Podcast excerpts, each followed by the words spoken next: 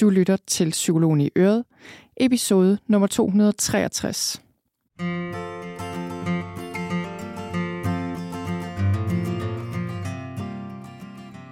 Velkommen til Psykologen i Øret. Jeg er psykologen Birgitte Sølstein, og Øret, det er dit.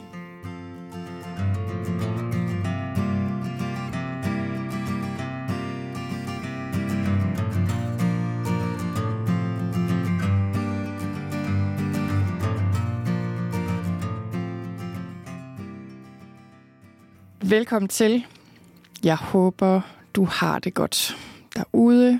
Det kan være, du øh, sidder og drikker en kop te, ligesom jeg gør lige nu, eller gjorde lige før i hvert fald. Eller hygger dig med et eller andet andet, eller står, eller går, eller kører, eller hvad du nu gør.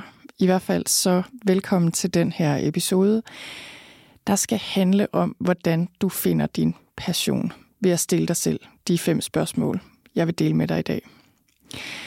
Og øh, jeg var meget i tvivl om titlen på den her podcast-episode, og nu må vi se, hvad det ender med. Men indtil videre hedder den i hvert fald noget i stil med Find din passion, ved at stille dig selv de her fem spørgsmål.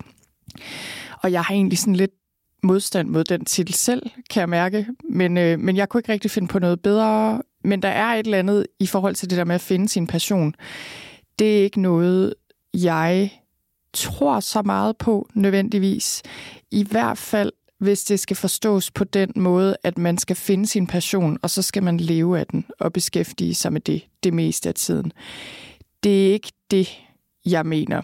Det er ikke det, vi skal i dag, nu lige om lidt, når vi skal i gang med at finde vores passion.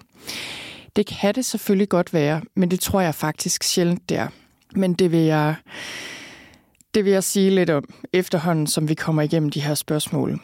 Og øh, ja, det her emne det kunne man sige meget om. Og jeg, øh, jeg må i hvert fald konstatere, at min passion er ikke at holde orden i min notesbog, fordi jeg sidder og kigger på mine noter, som øh, er mine tanker, jeg skrev ned om det her emne. Jeg har sådan arbejdet på det i nogle dage.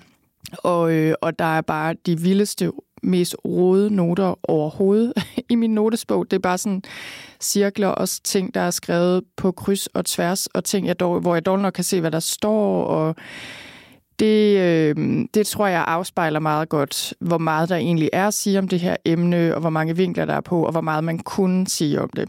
Men jeg har besluttet mig for at begrænse mig rimelig meget, og sådan simpelthen bare holde mig til de her fem spørgsmål. Og jeg vil lige sige med det samme, at øh, jeg har lavet de her fem spørgsmål til dig på en pdf, hvor jeg ligesom laver det som sådan en lille... Øh, ja, hvad hedder det? Øh, på engelsk hedder det prompts, prompts altså de her sådan spørgsmål, som er sådan nogle skrive, hvad hedder det, øvelser, eller sådan ligesom spørgsmål, som, øh, som du kan svare på i din dagbog. Altså på engelsk hedder det journaling prompts. Jeg ved ikke rigtigt, om jeg synes, vi har noget dansk ord for det. Dagbogsspørgsmål. Det er ikke helt det. Men i hvert fald, jeg, øh, jeg elsker selv at skrive. Det kommer vi nok til at snakke lidt mere om lige om lidt. Men, øh, men jeg kan rigtig godt lide, når jeg skal reflektere over noget, og skrive om det, altså svare på spørgsmål på papir og reflektere på papir. Og hvis du også godt kan lide det, og hvis du gerne selv vil i gang med de her spørgsmål og reflektere over dem, øh, måske mens du lytter til den her episode, eller også efterfølgende, så kan du altså hoppe ind på min hjemmeside på sølvstein.dk-passion, og så kan du downloade fuldstændig gratis den her lille liste med de her fem journaling prompts, de her fem spørgsmål, du kan stille dig selv. Godt. Men øh, jeg sidder her ved mit skrivebord, som sagt, og, eller sagde jeg det? Men i hvert fald sidder jeg ved mit skrivebord. Jeg sidder med min kop te, og, øh, og jeg har en kop matcha her. Og matcha, det er en grøn pulveriseret te, japansk te, som man pisker. Så det er en pisket te. Og jeg kom sådan til at tænke på, at hvis jeg har en passion ud over den passion, jeg nok kommer til at snakke mest om i dag, så er det nok te. Og det er sådan lidt en ny passion for mig. Men jeg har haft nogle år, hvor jeg bare har elsket at drikke matcha, drikke den her te. Jeg er ret kredsen med det. Jeg kan godt lide at læse bøger om te. Jeg, jeg drømmer om at rejse til Kina på en te-rejse, eller Japan, eller hvad nu. Øhm, det er et eksempel, synes jeg, på, no, på det, jeg vil snakke om i dag. når, øh, og hvad jeg mener, når jeg siger passion.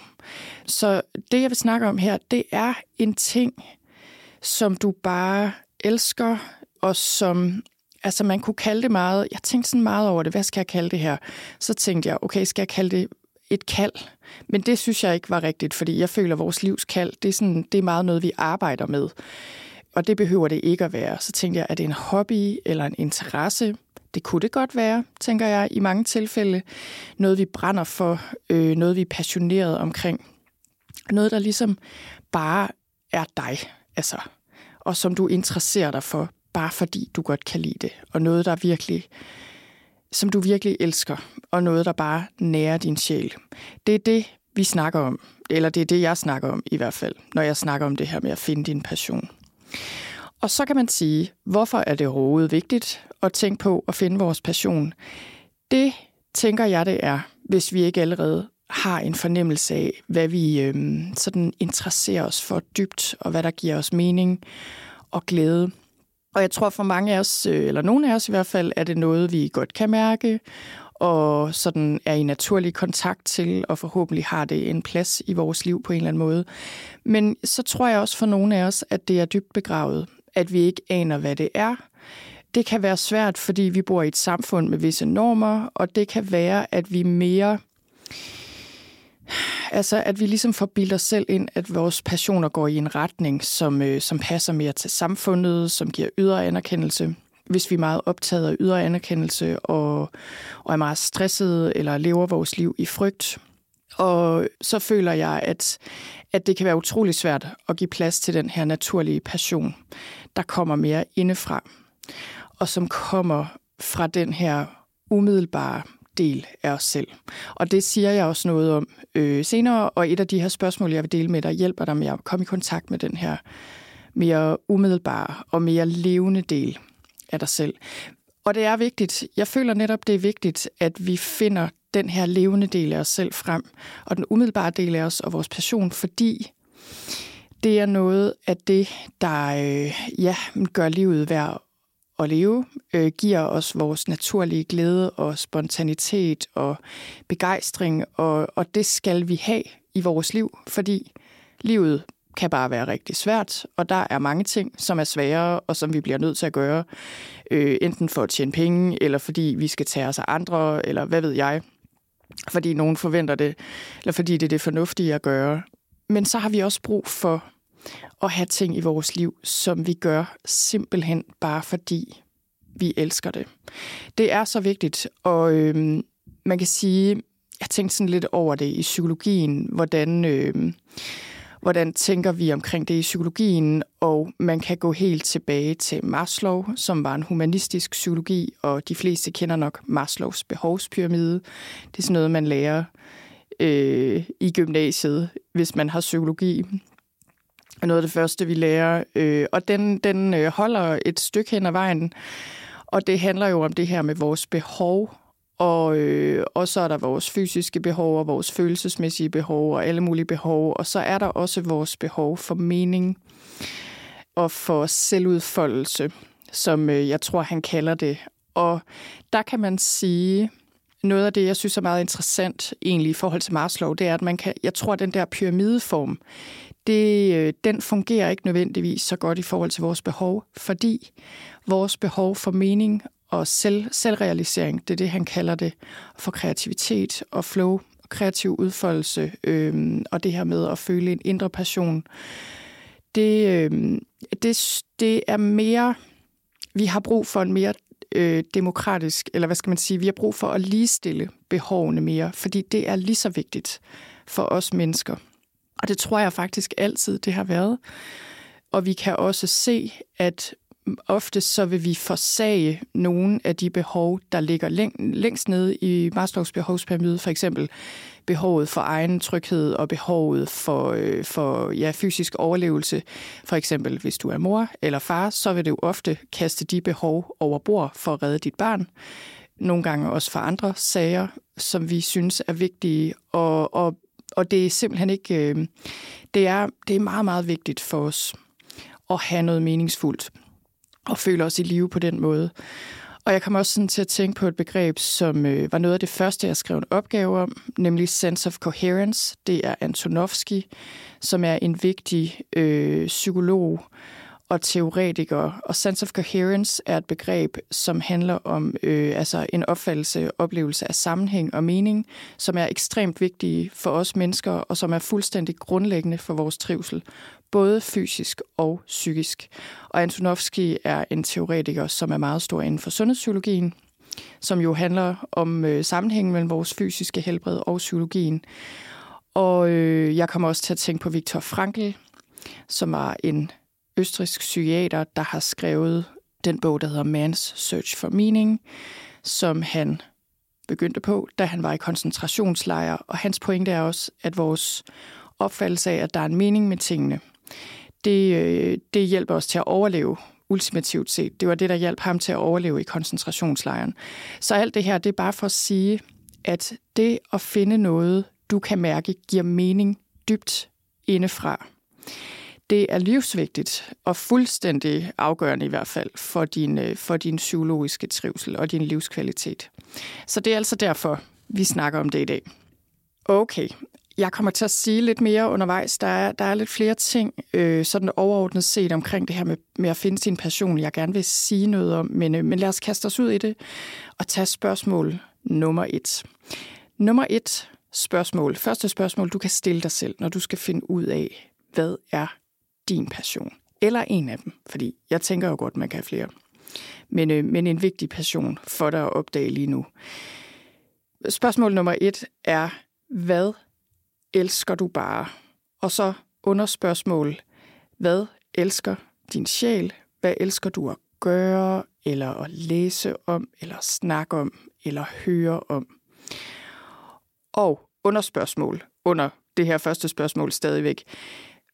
Hvad elsker du, hvor du virkelig bare elsker processen også? Eller i hvert fald er dedikeret til processen, selvom du måske ikke elsker den hele tiden og ikke bare ligesom ideen om resultatet. Så, øhm, så det her spørgsmål, nu ved jeg godt, det var et rimelig langt spørgsmål. Jeg lover, at i, øhm, i den pdf, jeg laver til jer, der, øh, der skal jeg nok formulere det lidt mere enkelt og konkret. Men tænk lige over det. Hvad har du i dit liv, eller har du haft, eller ligesom hvad ligger der gemt, som er noget, du bare elsker? Simpelthen bare fordi. Uden nogen særlig grund. Noget, der ligesom bare er dig. Og det her, det kan være hvad som helst, føler jeg. Og, øhm, og inden du svarer på det her spørgsmål ind i dig selv, så får jeg lige lyst til at sige lidt, som måske kan hjælpe dig med at sortere lidt i forskellige former for passion, hvis man kan sige det, eller sådan komme det lidt nærmere. Fordi jeg føler, jamen, vi kan være passionerede omkring ting, og vi kan elske ting øh, af forskellige årsager.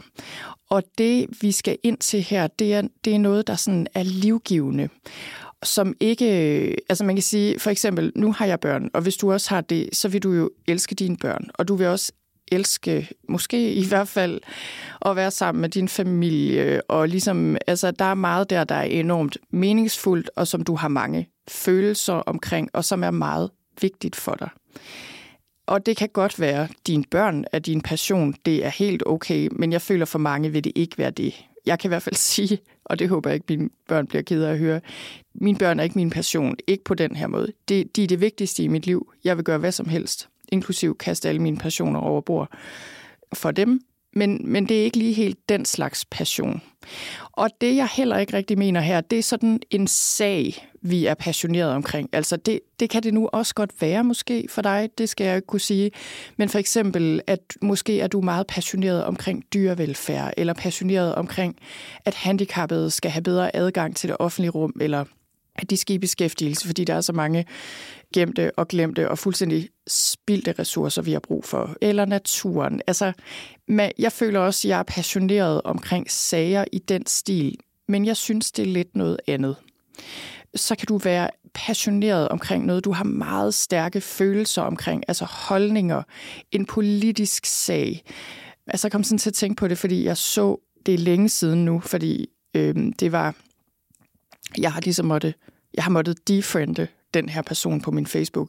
Det er længe siden. Det er en, jeg kender fra min fortid, eller hvad skal man sige. Øh, ikke en, jeg har en relation, relation til nu, men, men en, som har nogle holdninger, som vedkommende åbenbart er meget passioneret omkring, som jeg ikke rigtig helt kan rumme, som er øh, på grænsene til det sådan vanvittige, synes jeg. Og der er ingen tvivl om, at vedkommende er meget passioneret, men jeg føler, at det, der driver den passion, det er ikke nødvendigvis så sundt eller brugbart. Heller ikke for vedkommende, vil jeg mene. Så det er heller ikke lige den slags passion, jeg snakker om. Altså, det er ikke følelser og holdninger eller velgørenhed, for eksempel. Ja, det håber jeg giver mening, og sådan gør det lidt mere klart. Og igen, det er jo ikke, fordi jeg har opskriften på, eller ved, hvad der kan være folks passion, og hvad der ikke kan. Det, altså det tænker jeg, du bestemmer fuldstændig selv derude. Men hvis jeg skal give nogle eksempler fra folk i mit liv, jeg kender rigtig godt, så kommer jeg sådan til at tænke på et øh, familiemedlem, jeg har. Og hun, føler jeg, har en passion omkring sådan noget med planter og urter, og sådan være kreativ omkring det, og haven og sådan noget i den stil. Det kan jeg bare se, fordi det er noget, hun gør helt naturligt, og hun er god til det, og ligesom sådan, ja, det er bare noget, hun får fremtryllet og lige får passet ind. Så tænker jeg også på øh, en veninde, jeg har, som, øh, som bare læser rigtig meget. Jeg er i læsekreds med hende, og jeg kommer tilbage til den læsekreds, tror jeg, lidt senere. Men hun, hun læser bare simpelthen så meget, og jeg tænker, hvordan i alverden har du tid til det? Jeg forstår det simpelthen ikke med alle de børn, og det travle, travle job og alt muligt. Og på en eller anden måde får hun det bare altid gjort, og finder altid, alle, har altid styr på, hvilke forlag, der har udgivet hvad i en særlig genre, og øh, ja, det, det er bare, ja, der, udefra set tænker jeg, det, det virker som om, det er en af hendes passioner. Så tænker jeg også på en, jeg kender, jeg, jeg arbejder sammen med, eller sådan er i netværk sammen med, hvor jeg føler, at hun har sin helt egen tøjstil. Altså bare sådan fuldstændig. Og jeg tror, jeg kunne forestille mig, at hendes passion er mode, og det her med at udtrykke sig med tøj og smykker, og hår og ting og sager, og jeg synes, det er helt fantastisk. Altså virkelig, det, det har inspireret mig øh, til at tænke over, hvordan kan jeg udtrykke mig måske sådan lidt mere individuelt i min stil, i stedet for bare at gå ind og købe et eller andet, der hænger på en stang i magasin. Og omvendt, så er det bare ikke rigtig min passion, så det får jeg ikke rigtig gjort. Men det gør hun. Så tænker jeg på, øh, på min mor, som jeg også synes har forskellige passioner, men jeg tror, en af dem er tysk. Simpelthen tysk litteratur, tysk alt muligt kultur, Tyskland i det hele taget. Jeg havde utrolig svært ved at forstå det, da jeg var yngre. Jeg forstod ikke noget som helst. Jeg synes, tysk var så kedeligt. Øh, jeg elsker ellers sprog, bare ikke lige tysk. Og øh, til stor frustration for min mor, sikkert, fordi hun er rigtig god til tysk, og hun er ellers sygeplejerske. Hun har arbejdet med noget helt andet. Men hun ville oprindeligt også gerne have været sproglig korrespondent, træsproglig korrespondent, som det vist hed dengang. Så der har altid været noget med sprog. Hun er ikke ked af, hun blev sygeplejerske. Det har hun nemlig fortalt mig på et tidspunkt. Men, men jeg føler bare, at for min mor, hun læser for eksempel Thomas Manns Buddenbrooks på tysk med jævne mellemrum. Den er fantastisk, men jeg har kun læst den på dansk, fordi jeg, kan slet ikke, jeg er slet ikke så god til tysk. Så jeg håber, at det her giver en fornemmelse af, hvad det er, jeg er ude efter her. Og øhm, ja, hvis jeg skulle sige i forhold til mig selv, den passion, jeg tænker på i mit eget liv, som jeg synes efterhånden gør sig mere og mere tydelig, så er det det at skrive og sådan forfatter, det at være forfatter, forfatter, altså andre forfattere, og i forhold til det her med, hvad kan man godt lide at læse om og snakke om og høre om og alt muligt. Jeg, jeg elsker at læse bøger om folk, der skriver, og jeg læser, elsker at læse bøger af forfattere, som skriver om, hvordan de skriver.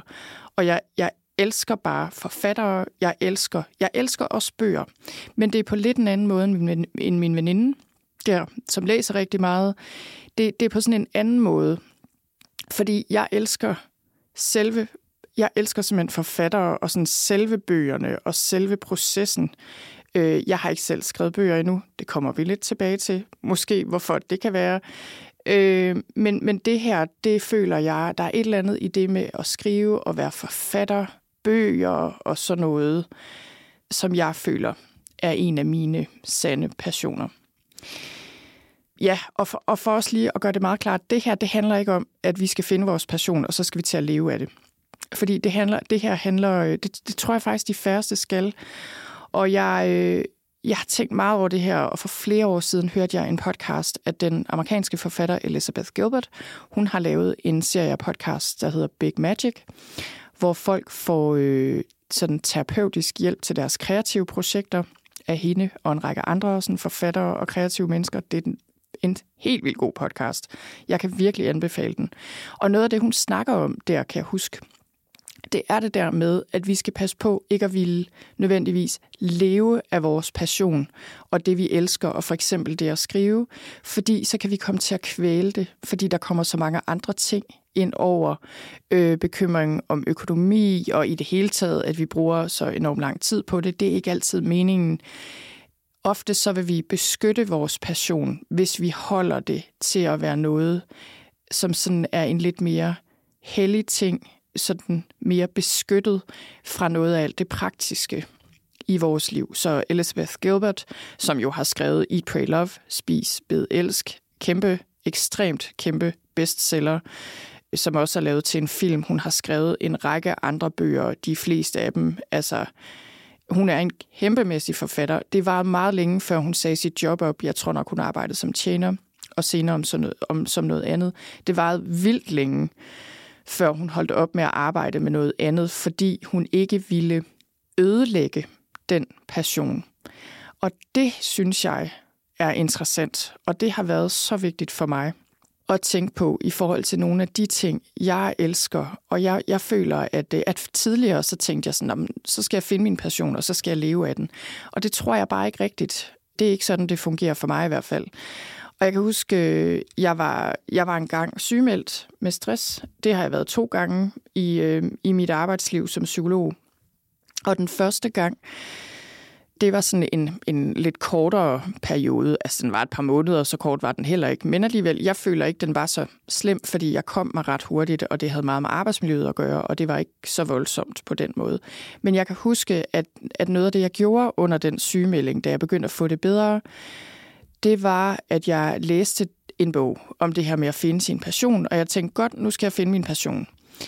Og, så, og da jeg tænkte tilbage på det her i morges, så tænkte jeg først, jamen jeg fandt jo ikke min passion. Altså, men det gjorde jeg faktisk på en måde, fordi det, der skete i den proces under den sygemelding, og blandt andet med den her bog, det var, at jeg sådan ligesom genfandt passionen omkring mit fag, psykologien fordi den havde jeg mistet på den arbejdsplads, og, og de to arbejdspladser, jeg havde været på indtil videre, det var de, de mine to første jobs. Det var egentlig gode jobs på papiret, men, men jeg, jeg mistede fuldstændig gejsen. Jeg end, det var offentlig, eller den ene var ikke offentlig, men det, den seneste ansættelse her var en offentlig ansættelse.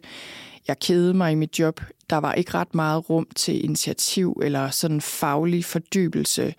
Jeg endte med at tænke, at det var mig, der var noget i vejen med, at jeg ikke kunne finde ud af at være psykolog, at jeg alligevel ikke gad at være psykolog osv. Og det, der skete for mig der, på det tidspunkt, det var, at jeg genfandt min glæde ved mit fag og fandt ud, fandt ud ind til, okay, hvorfor var det egentlig, jeg blev psykolog? Altså det her, det er jo min dybe interesse, og det, det er virkelig min passion. Og jeg har jeg har fået den rigtige uddannelse, og jeg har fat i det rigtige her i forhold til mit arbejdsliv. Og jeg tror, nogle gange kan vi jo måske ende med at finde ud af, det her er ikke det rigtige arbejdsliv, fordi det giver slet ikke mening for mig. Jeg tror, jeg var meget heldig i forhold til det, fordi for det første havde jeg tre sabbatår efter gymnasiet, så jeg havde noget tid til at øh, ja, modne og få masser af erfaringer og sådan noget.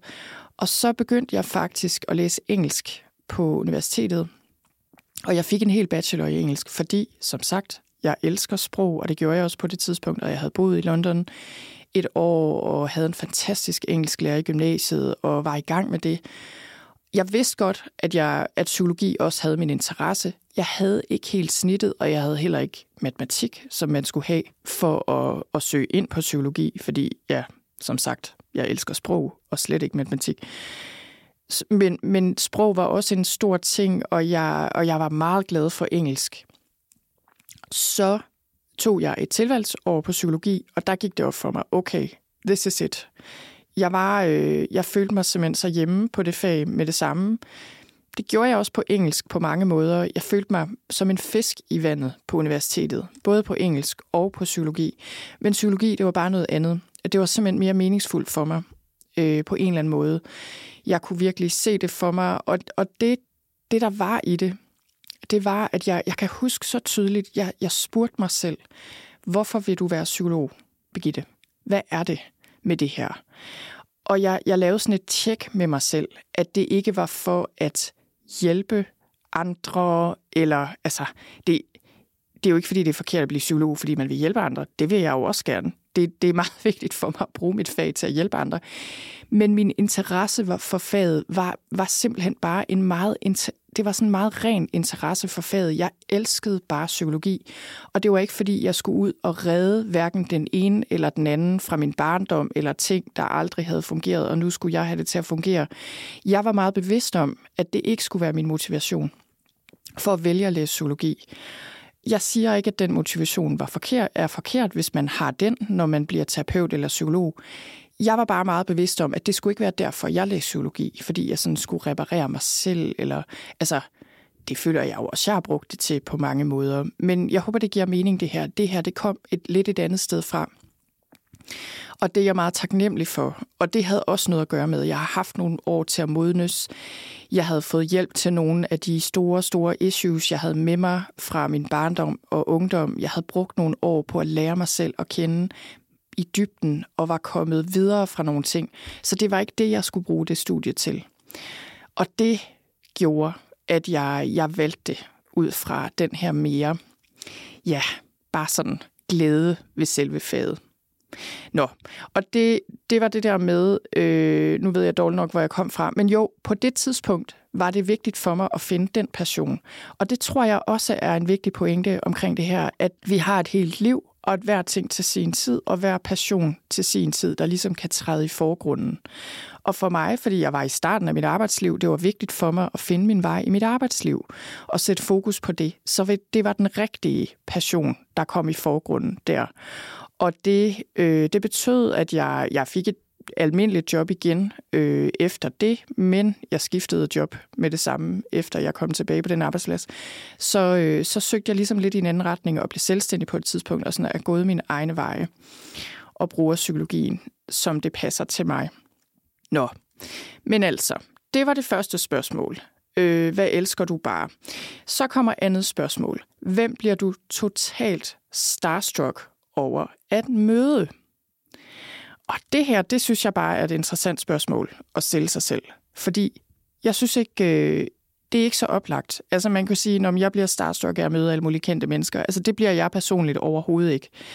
Det, at folk er kendte, det, øh, det, det betyder simpelthen ikke noget for mig, når jeg møder mennesker, om de er kendte eller ej. Øh, jeg ved ikke, om det også er, fordi jeg ret tidligt i mit arbejdsliv arbejdede på Frederiksberg i en periode. Der havde jeg nogle kendte mennesker som psykolog, og jeg kan bare huske, at jeg måtte tage en beslutning om at se dem som alle andre mennesker, og det gjorde jeg så, og det har jeg så gjort lige siden. Så, så det er ikke sådan den starstruck slags, jeg mener. Jeg mener virkelig sådan, hvem bliver du særligt starstruck over at møde, som andre måske ikke nødvendigvis bliver starstruck over at møde.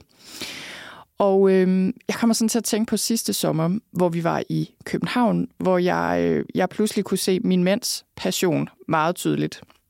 Han elsker cykelløb. Han elsker os selv at cykle, og han elsker cykelløb, altså landevejscykling især, og det har han gjort i mange år, så det var sådan set ikke noget nyt. Men vi var i København, og der var Tour de France, og det var helt fantastisk, og vi var inde i byen i fire dage, fordi min ældste søn var på en camp for andre børn med det handicap, han også har, så vi havde fire dage, hvor vi kunne være inde i byen med vores datter, og det var bare fantastisk. Og der var kæmpe fest i København. Øh, det var, Tour de France var bare en stor fest, synes jeg.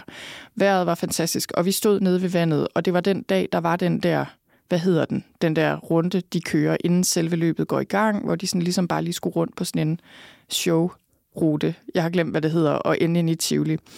Og vi stillede os, og vi gik sådan ned til bryggen, hvor vi skulle stå, og allerede der var det bare sådan, min mand, jeg har simpelthen aldrig set ham sådan før. Han var helt op at køre. Han øh, var hen og få en autograf. Han væltede nærmest alle for at komme frem og se tingene, de der busser og cyklerne og cykelrytterne. Altså, han var bare som en lille dreng i en slikbutik. Fuldstændig. Og vi øh, skulle hen og stå et sted, og, og da de første så begyndte at komme, der var han bare den, der klappede allerhøjst. så det var sådan, jeg tænkte, okay, det var sådan nærmest lidt pinligt. Men øh, sådan noget er han heldigvis ligeglad med. Og det var, han var simpelthen så optaget af det. Jeg tænkte, ved du hvad, altså hvis vi falder i havnen, hvis vores datter eller jeg falder i havnen, han ville ikke opdage det. Hvis vi gik en tur i, rundt i København på to timer og kom tilbage, han ville ikke have opdaget, at vi havde været væk. Det er jeg helt sikker på. Så det, det er bare et eksempel på det der med, når man bliver starstruck og totalt begejstret over noget, hvor jeg tænker, om det er da også fedt nok at se de forskellige. Det er da ikke det. Jeg har da hørt deres navne og set dem i fjernsynet. Men altså, mere ophidsende synes jeg måske heller ikke der. Ja, så hvem bliver du totalt starstruck over at møde?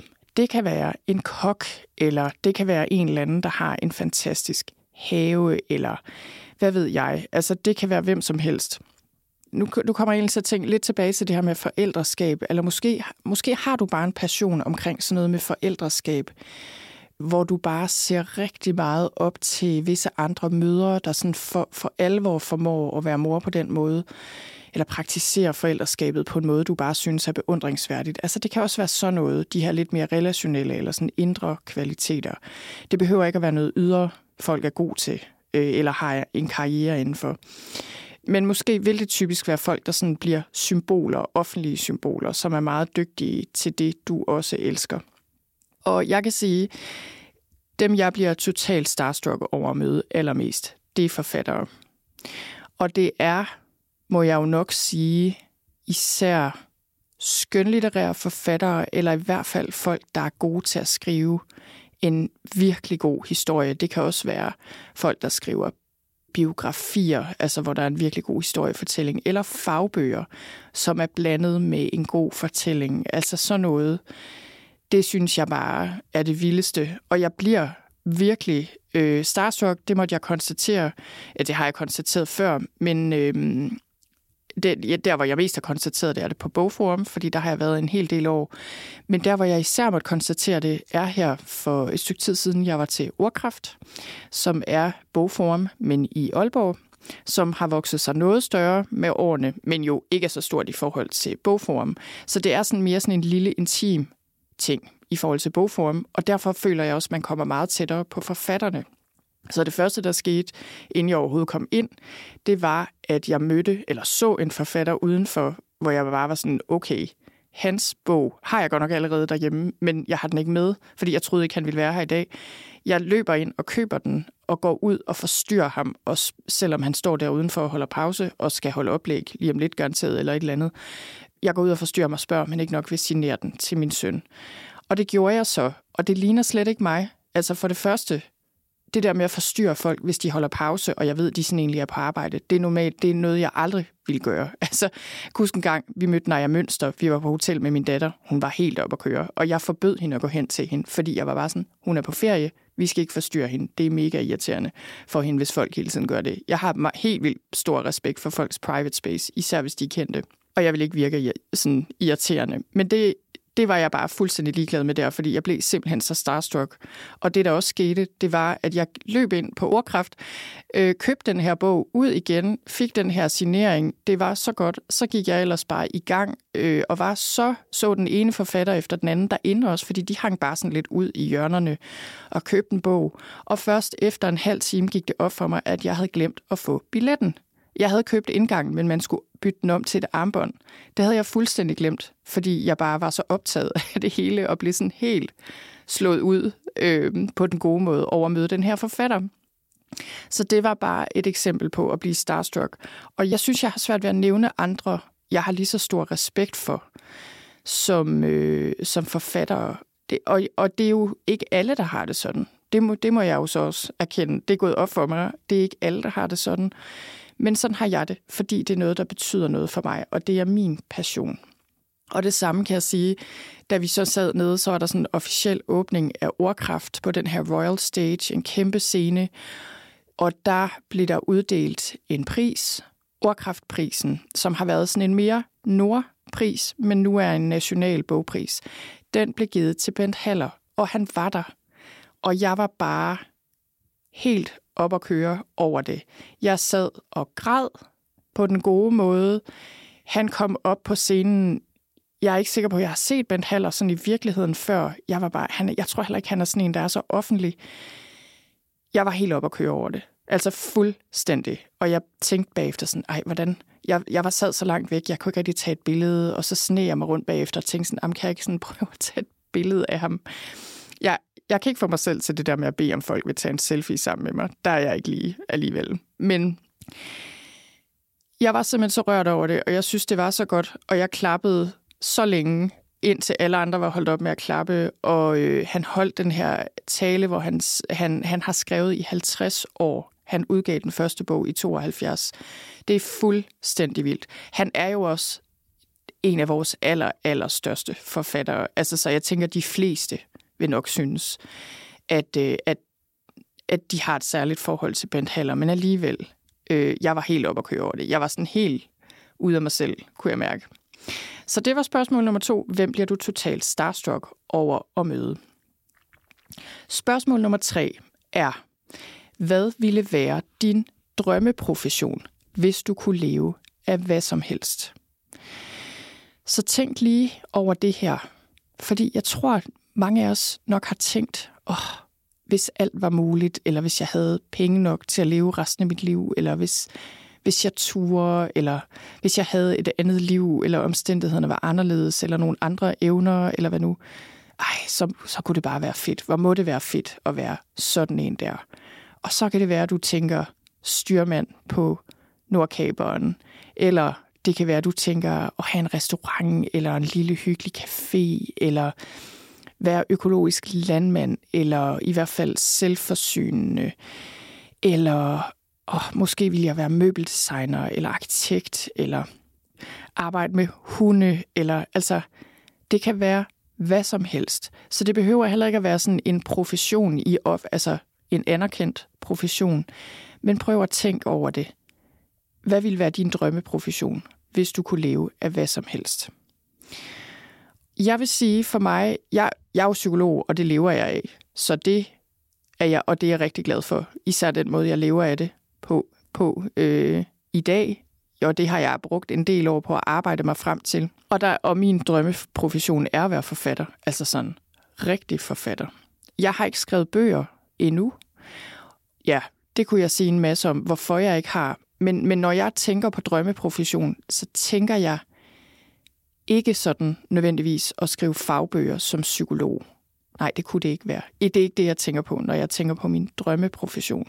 Så ser jeg for mig sådan en rigtig forfatter, der sidder der ved skrivebordet et sted og skriver og taler med andre om dem, der har læst deres bøger. Altså det der med, at folk læser ens bøger, og man rejser rundt i, øh, i verden af en eller anden grund, er det det, jeg ser for mig på bogturné og snakker om litteratur. Og, og det, det når, jeg, når jeg sådan gerne vil sige noget om det her, hvad det lige, hvordan det er for mig, så er det fordi, jeg tror, det er meget vigtigt at skille ting ned i forhold til vores passion. Fordi for mig er det ikke sådan højlitterær litteratur, jeg er optaget af.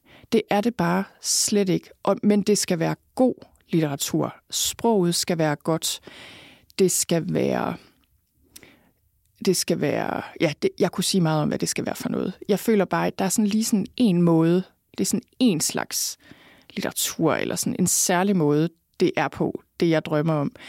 Og det er fordi, øh, det fandt jeg ud af. Jeg har læst tidligere, også i gymnasiet, tidligere sådan været meget optaget af at læse, og har læst rigtig meget smal litteratur også. Jeg ved en del om litteratur, fordi når man læser engelsk, så læser man samtidig også litteratur og videnskab. Jeg har læst litteratur selvfølgelig rigtig meget fra England og øerne, og jeg har læst rigtig meget amerikansk litteratur, også australsk, og det man kalder post-colonial literature øh, fra kolonierne rundt omkring. Og der er en del af mig, der synes, det er vildt interessant, altså hele den her akademiske øh, side af det, og litteraturhistorie, og litteraturteori, og kritik, og strømninger, og på mange måder er der jo enormt meget øh, psykologi i det, lingvistik, alt sådan noget. Det er mega spændende. Men det er ikke sådan helt det, jeg tænker på, øh, når jeg tænker på det, jeg sådan virkelig drømmer om, og den slags forfatter, jeg virkelig godt kunne tænke mig. Så er det en forfatter, der skriver bøger, som mange elsker fordi det er fantastiske historier, men som, samtidig, som der samtidig også er nogle dybe lag i, og som rent sprogligt og rent, rent litterært har en kvalitet, men pointen er ikke, at det skal være fint og højlitterært eller noget som helst. Det er jeg slet ikke optaget af. Altså, det er jeg slet ikke optaget af. Nu, nu sidder jeg og snakker, som om jeg er forfatter og vil være for den slags forfatter, og det ved jeg ikke, om jeg bliver. Men jeg kan bare mærke, at min drøm omkring det her, og den slags forfatter, jeg sådan elsker at følge, det er folk, der formår at skrive noget, som, som virkelig hjælper folk. Men det er ikke nødvendigvis selvhjælpslitteratur, men det er sådan, det bærer dem et sted hen, enten i en fantastisk historie, eller fordi der bliver delt erfaringer, der hjælper og sådan noget. Og så det er også det der med lige sådan at kigge lidt på, okay, drømmeprofession, men lige præcis på hvilken måde er det, der taler til dit hjerte og til din sjæl. Fordi vores ego kan godt komme lidt ind over her, hvor man tænker, at der er også mere anerkendelse i det, hvis jeg først, for eksempel for mig, øh, jeg har nogle gange overvejet, lige siden studiet har jeg overvejet at lave en PhD, og jeg tænker sådan, er det mit ego, der vil have den der PhD, fordi det er på en eller anden måde finere så at, at have forsket og så skrive en bog om noget, end bare at skrive den. Det ved jeg nu ikke helt, fordi det, jeg synes også, det kunne give mening. Men det der med lige at lave det tjek, og det samme med litteratur, det du både læser, eller det jeg læser og skriver, hvorfor gør jeg det? Altså er det for at få øh, anerkendelse af litteraturkritikere, eller er det for at virkelig at, at ramme folk og få dem steder hen? Ligesom jeg selv elsker at komme steder hen med, med bøger. Nå, det var spørgsmål nummer tre. Hvad ville være din drømmeprofession, hvis du kunne leve af hvad som helst? Og hvad, hvad går du sådan i hemmelighed og drømmer om? Det er også lidt det, ikke?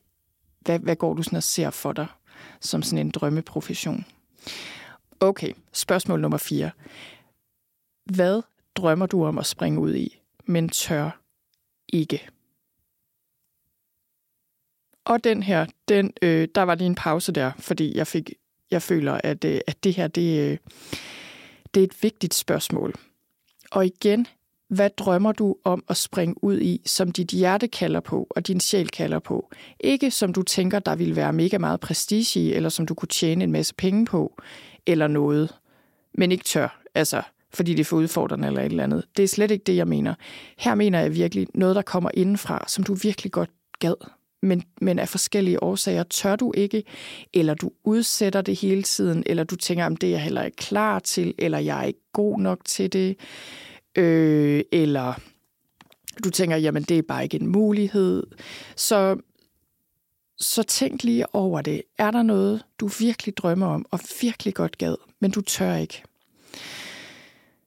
Og hvis jeg stiller mig selv det her spørgsmål, så er det sådan, det er lidt dobbelt, ikke? Fordi på en måde, så skriver jeg meget, rigtig meget om det, fordi jeg har en blog, jeg har skrevet på min blog i overvis. Øh, jeg skriver egentlig også tit, når jeg laver, hvis jeg laver sådan mere manus til mine podcast-episoder. Der er også en del skrivearbejde involveret i det. Jeg har også skrevet artikler, kronikker, øh, skrevet nogle enkelte kapitler til ting og sådan noget. Jeg har selvfølgelig skrevet rigtig meget på universitetet også. Jeg har altid godt kunne lide at skrive. Skriver masser af dagbog og sådan processkrivning og sådan nogle ting. Men jeg er jo ikke forfatter. Og jeg er jo slet ikke den slags forfatter, som, øh, som jeg lige snakkede om. Og det er en af de ting, hvor jeg bare må sige, så ærligt, øh, som jeg overhovedet kan, at det er en ting, jeg drømmer om, men jeg tør ikke. Jeg er nok også lidt i tvivl om, om det, om, om det er noget, jeg skal. Og jeg tror, at det også bunder i, at jeg ikke rigtig tør, fordi jeg er bange for at ødelægge det. Fordi jeg tænker, måske er det bare vigtigt, altså måske er det bare bedre at beholde den her drøm indeni, fordi den er jo fantastisk i sig selv. Altså det er fantastisk bare at have den her drøm, sådan set, og bare elske forfattere og skrive livet, og, og læse om andre forfattere og deres bøger, og sådan skrive lidt for mig selv, som jeg jo gør. Også andre ting. Altså jeg har skrevet på ting, men ikke ting, der er udgivet. Jeg er også en, dag, engang blevet kontaktet af et stort forlag om at skrive en bog, altså en reel bog, og jeg, jeg ved ikke, jeg, jeg var ikke særlig forberedt på det, øh, men, men jeg tror også, at den bog, de eventuelt gerne ville have mig til at skrive, var ikke en bog, jeg ville skrive. Og jeg er egentlig også glad for, at jeg ikke skrev den, et, tror jeg. Eller også har jeg fortrudt det lidt nogle gange, at jeg ikke gjorde mere ud af at forberede mig. Jeg ved det ikke. Men, men det er det der med, det var ikke, fordi jeg ikke ture dengang, men nu kan jeg godt mærke, at jeg er ved at være der, hvor jeg tænker, hvis jeg skal i gang med at skrive bøger, jeg er 45, så vil jeg gerne i gang snart. Fordi jeg ser det lidt som et erhverv og et håndværk, og jeg ved, at det er noget, som alt andet, man bliver bedre over tid. Og jeg kunne godt tænke mig at gå i gang med at arbejde med det mere seriøst, og prøve at se, om jeg kunne blive bedre over tid, og også finde ud af, hvad er det for overhovedet for noget, jeg, jeg eventuelt gerne vil skrive og udgive på et tidspunkt, hvis jeg kan komme til det. Så jeg tør ikke helt, fordi jeg er bange for at ødelægge den her fine drøm, fordi det er klart, der er jo ikke noget, der kan leve op til den, altså den her fuldstændig idealiserede version, jeg har af, hvad det vil sige at være forfatter. Men der er også andre grunde til, at jeg ikke tør. Og der er også nogle helt praktiske grunde til, at jeg ikke gør det i forhold til at have tid. Men jeg vil så også sige, at jeg er nået til et sted i mit arbejdsliv, hvor jeg godt kan tillade mig at tage den tid, lad os sige et par dage i ugen, hvis jeg ville det. Men det, der jo tit sker øh, for mange af os, tror jeg, det er, at vi tænker, jamen jeg skal bruge min tid på arbejde, fordi det er det, jeg tjener penge på, og det, der giver mening, og der er desuden tonsvis af ting, jeg dårligt nok kan nå i forvejen. Og sådan har jeg det også, men jeg tror, men jeg kan også se det, der sker. Altså nu er jeg jo også selvstændig, så det er jo også lidt noget med, jo mere jeg tager ind, jo mere tjener jeg. jeg det er ikke så svært for mig at sige nej til opgaver og nej til penge. Og det lyder måske sådan lidt, Nå, hvad, er det fordi, vi bare har helt sindssygt mange penge? Det er det overhovedet ikke. Jeg tjener en ganske almindelig, men god løn på det her. Men, øh, men det er bare... Jeg, det er noget andet, der styrer det for mig, fordi jeg føler, at jeg skal bidrage til min familie. Jeg vil gerne tjene nogle penge, så jeg kan sikre øh, mine børn. Altså, de skal jo klare sig selv, men jeg har en søn, der nok ikke kommer til at blive selvforsørgende, og jeg vil gerne have, at han kan klare sig, kan få den hjælp, han skal have, og jeg føler bare, det er mest fornuftigt at bruge min tid på arbejde. Og igen, der er så mange arbejdsmæssige projekter, jeg gerne vil realisere, og jeg har ikke så meget tid, fordi jeg har børn og så videre. Så, det, så der er virkelig nogle praktiske grunde til, at jeg også synes, det er svært at give plads til det i min dagligdag. Men omvendt kan jeg også se, objektivt set, det kunne jeg godt gøre. Det kunne jeg sagtens tillade mig at gøre, begynde at bruge en del af min tid, og samtidig tjene nok til at, ja, ligesom hive den løn ind, der nu skal til, for at vi kan øh, være en familie og gøre det, vi gerne vil, og har brug for at gøre sådan noget. Ja, så det der med ikke at ture, altså det, der kan også være andre grunde til, at vi ikke gør noget, øh, end at vi ikke tør. Men, men så er der også nogle andre ting omkring det her, hvis jeg skal være helt ærlig over for mig selv. Og jeg tror, mange vil kunne genkende det her. Jeg er jo bange for at gøre det, fordi hvis det nu viser sig, at jeg ikke er særlig god til det, eller at det ikke lykkedes, eller at øh, jeg ikke kan lide det, eller jeg kan, jeg ikke kan finde ud af det, øh, eller at andre synes, jeg er dårlig til det, eller at det ligesom bare, at så er bange for at ødelægge det. Og jeg tror også, det... Øh, det her er ikke et af spørgsmålene, men jeg, men jeg er også meget perfektionistisk omkring det, fordi jeg bliver sådan, så skal jeg bare skrive en bog, som er fantastisk. Den første bog skal bare være fantastisk, og alle skal kunne bruge den til noget, eller i hvert fald nogen skal kunne bruge den til noget. Jeg skal være glad for den. Øh, forlag vil gerne have den. Alt det her. Og det, det hjælper bare overhovedet ikke at have den tilgang. Jeg har lavet en episode om perfektionisme for et stykke tid siden, Lyt til den, hvis du hænger fast i perfektionisme og ikke tør at kaste dig ud i drømme. Så, så der er ting, der bremser mig her i forhold til, at jeg ikke tør, fordi min idé om, hvad det vil sige at kaste mig ud i det her, er noget med, at jeg stiller krav, der er fuldstændig urealistiske i forhold til, hvad jeg skal starte på det her. Dog vil jeg sige, at jeg er så småt i gang. Heldigvis. det seneste halve til hele år. Især har jeg tilladt mig selv at gå mere i gang med det, hvilket har været super godt, men jeg har også godt kunne mærke den der frygt. Noget andet, jeg ikke helt tør i forhold til det med at begynde at blive forfatter, det er, at jeg, det lyder helt åndssvagt, og det lyder også lidt indbilsk, fordi i, i det her scenarie er det jo et scenarie med, at jeg skriver en bog, som et forlag for det første vil udgive, og som folk så gerne vil høre noget om og ergo skal jeg ud og snakke om den, hvilket jeg rigtig gerne vil. Altså, jeg drømmer jo om, for mig er sådan superstjernescenariet, øh, ligesom andre drømmer om at blive fodboldspiller, så, så drømmer jeg jo om at blive en forfatter, der kunne stå på bogforum eller et andet sted øh, i verden og snakke om min bog, fordi folk synes, den var god nok til, at jeg fik lov til at stå der. Altså, det drømmer jeg jo om. Men så er det, at jeg tænker, hvis jeg skriver en bog, og hvis det sker på et eller andet tidspunkt, kan jeg så det?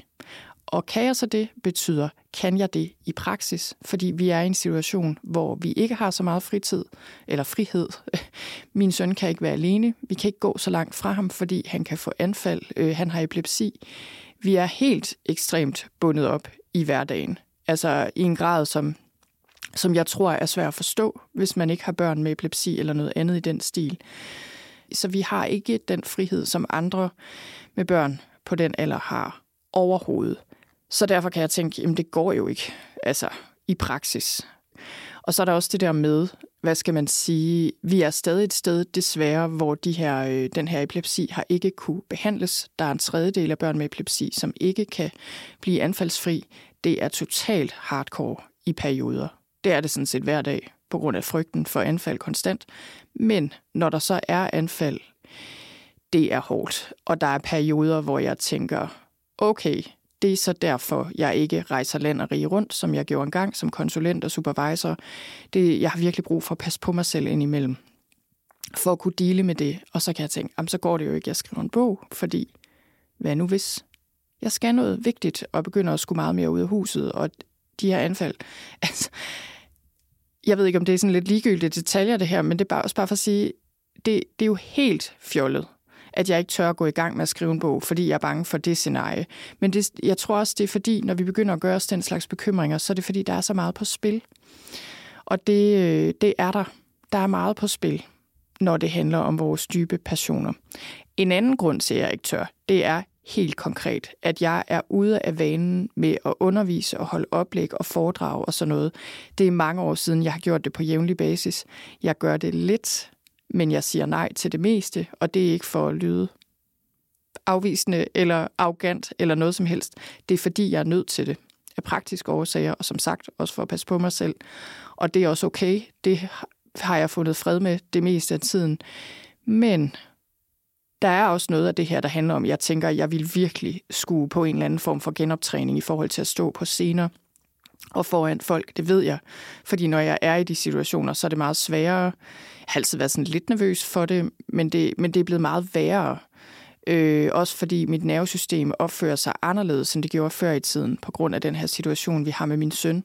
Så er der bare en ting der, som jeg også føler er en stor barriere, og jeg kan tænke, kan jeg det egentlig? Altså, hvordan ville det være? Ville det være for meget? Nå, okay. Så hvad drømmer du om at springe ud i, men tør ikke? Tænk lige over det. Spørgsmål nummer 5. Det sidste spørgsmål. Hvad er noget, som du har naturligt flere for og interesse for, som måske viste sig allerede, da du var barn, før du var 12? Eller noget i den stil. I hvert fald, da du var barn, før du var teenager. Og det er så interessant det her. Jeg tror, at det her spørgsmål, det er virkelig også noget, som, øh, som kan gøre os klogere på vores øh, passion. Og det er fordi, jeg havde en snak med min mand om det her med, har man en, altså, er man god til det, man har en passion for? Er det, sådan, er det sådan, det hænger sammen? At så egner man sig også specielt godt til det, eller har talent for det? Og man kan sige, i mit tilfælde, jeg har flere for sprog og for ord og for at skrive. Det har jeg altid haft. Det er ikke ens betydende med, at jeg er en god forfatter, fordi det er et håndværk. Det er super godt at have et talent. Det er et godt udgangspunkt det er ikke nok. Det er det samme som at have talent for fodbold. Det er ikke nok i det lange løb. Der er nogle andre ting, man skal oparbejde øh, og øve sig i også at kunne. Men, og vi snakkede om det, øh, for eksempel i forhold til min mands interesse for cykling. Han har også naturligt flere for det her med sådan en udholdenhedssport. Han er virkelig god til det. Han er ikke professionel cykelrytter, men det, det ved jeg heller ikke, om han kunne have været blevet. Det er ikke sikkert, men jeg tænker, han, sådan, han ligger i den kategori, der måske godt kunne have blevet det, hvis han var begyndt at cykle som ung, men det gjorde han slet ikke. Han fandt det ret sent. Min mand har så også naturlig flere for nærmest alle sportsgrene, hvilket er mega irriterende, fordi han er så god til alt. Men, men det der med, at han har flere for det på en eller anden måde, også det her med cykelløb, og virkelig at være udholdende og presse sig selv på en god måde, synes jeg. Eller sådan, der er bare noget der, han egner sig til det. Og vi snakkede om, vi kom frem til, jamen det, det er nok måske sådan, det hænger sammen. Jeg tror ikke, man behøver at føle, man er god til det. Fordi sådan kan jeg have det. For eksempel, jeg tænker, jamen, jeg kan jo lige så godt lade være med at skrive noget, fordi jeg kommer aldrig til at skrive som den og den og den. Hvilket også Det er helt sikkert. Jeg tror også, det er sådan, det er. Så fordi vores standarder og idealer er så vildt høje, fordi der er folk, vi ser op til, som har øvet sig et helt liv på det her. For eksempel Bent Haller. Jeg synes jo bare, jeg elsker mange af hans tidlige bøger. Jeg synes bare, hans senere bøger er fantastiske. Og han, det er jo sådan en som ham, jeg sammenligner mig selv med, og så tænker jeg, jeg kan jo ikke finde ud af at skrive. Så det er ikke altid, man selv føler, man har flere for det. Men jeg tror nogle gange, at det kan være noget, hvor man tænker, jamen, det kan alle det, eller det er da klart, at det er spændende, eller at man bare lige gør sådan og sådan. Altså, jeg kan jo for eksempel ikke forstå, at alle ikke synes, det er fedt at skrive, eller alle ikke kan gå op i ord, som jeg gør. Men det gør alle bare ikke. Øh, det er sådan noget, jeg synes, det er vigtigt at lære. Og jeg bider virkelig mærke i det. Og der kan man sige, der tror jeg også, øh, mange vil opleve, at den passion, du har, der vil du ligesom kunne se, jamen jeg har sådan en naturlig opmærksomhed på noget, eller i hvert fald synes noget er spændende at undersøge, eller jeg går op i, og blive bedre til det. Så igen, altså selve processen. Så, så jeg tænker ikke nødvendigvis, det er noget, man skal føle, man, man er god til, men man elsker at blive bedre til det, og undersøge det, og arbejde med det. Ikke af pligt, men bare fordi. Og det der med, hvad er noget, som, øh, som du kunne se allerede som barn, viste sig, og det skal være før du blev teenager, fordi det skal være før du blev for bevidst om verden og dig selv og andres forventninger og kulturelle normer og alt det her. Prøv at tænke på, hvad var det, du sådan legede med, eller brugte tid på, eller som du interesserede dig for, eller var fascineret af, drømte om, læste om. Prøv at tænke over det. Altså, jeg kan i hvert fald se for mig, jeg elskede, jeg kunne godt lide at skrive, altså allerede, jeg er ikke sådan en, hvor jeg bare kan sige, så skrev jeg historier. Altså, jeg skrev faktisk historier i min dagbog sammen med en af mine veninder. Øh, det var sådan en historie, der sådan lidt både var vores eget liv, og så indgik der også andre sådan fiktive karakterer. Det kunne vi få lang tid til at gå med. Jeg skrev de her lange historier, og så læste jeg dem op for hende. Så det gjorde jeg noget, men det er ikke sådan, jeg har siddet og skrevet noveller eller digte eller noget som helst. Øh, jeg har mest bare skrevet dagbog, men jeg kan se alligevel, for eksempel lavede jeg en folder, da jeg var meget lille, som min mor har gemt, som er en vejledning til, hvordan man cykler, hvis man er børn, og lavede sådan en vejledning til det og nogle regler, og sådan, jeg kunne godt lide det der med, jeg elskede også at lave fødselsdagsinvitationer. Det gjorde jeg nogle gange for ligesom at skrive dem og forklare, hvordan det her arrangement skulle foregå. Også selvom jeg ikke havde fødselsdag, så kunne jeg godt finde på at skrive dem alligevel, bare for sjov. Altså sådan noget. Jeg elskede også engelsk, selvom jeg ikke kunne engelsk, da jeg var lille. Men jeg var sådan meget fascineret af det her med sprog. Jeg kunne også godt finde på at sidde og kigge i et atlas og tænke, åh, oh, jeg kunne godt tænke mig at komme derhen til Australien, til Ayers Rock, så langt væk, som man nærmest overhovedet kan komme. Altså sådan nogle ting, det er sådan nogle ting, jeg mener. Og der er jo mange ting, altså man kan sige, det er ikke fordi, det behøver at være din naturlige passion i dag eller noget, men det er bare for ligesom at dykke ned i og se, er der noget der, der er glemt og gemt, eller hvor du kan se, jamen det var sådan virkelig noget, der kom indenfra. Ja, det var simpelthen de fem øh, spørgsmål, og nu har jeg også sagt mere om det, end jeg måske egentlig lige havde, øh, havde regnet med. Øhm, så nu vil jeg afslutte den her episode, og jeg håber, du har kunne bruge det til noget. Jeg håber virkelig, at, øh, at du overvejer det her og ligesom kigger på, hvad er min passion? Hvordan kan jeg give den noget mere plads, så den kan få lov til at gro og glæde mig på en god måde? Og det kan bare være en lille bitte ting. Altså noget, du bare bruger en halv formiddag på.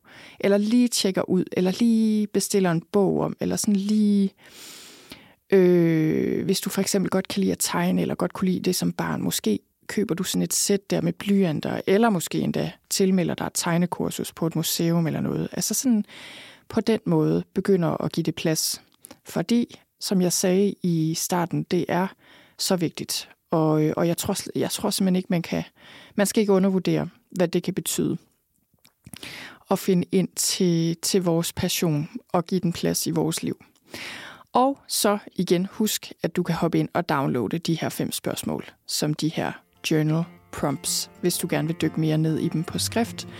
Og så vil jeg ellers bare ønske dig en rigtig god dag. Tak for nu.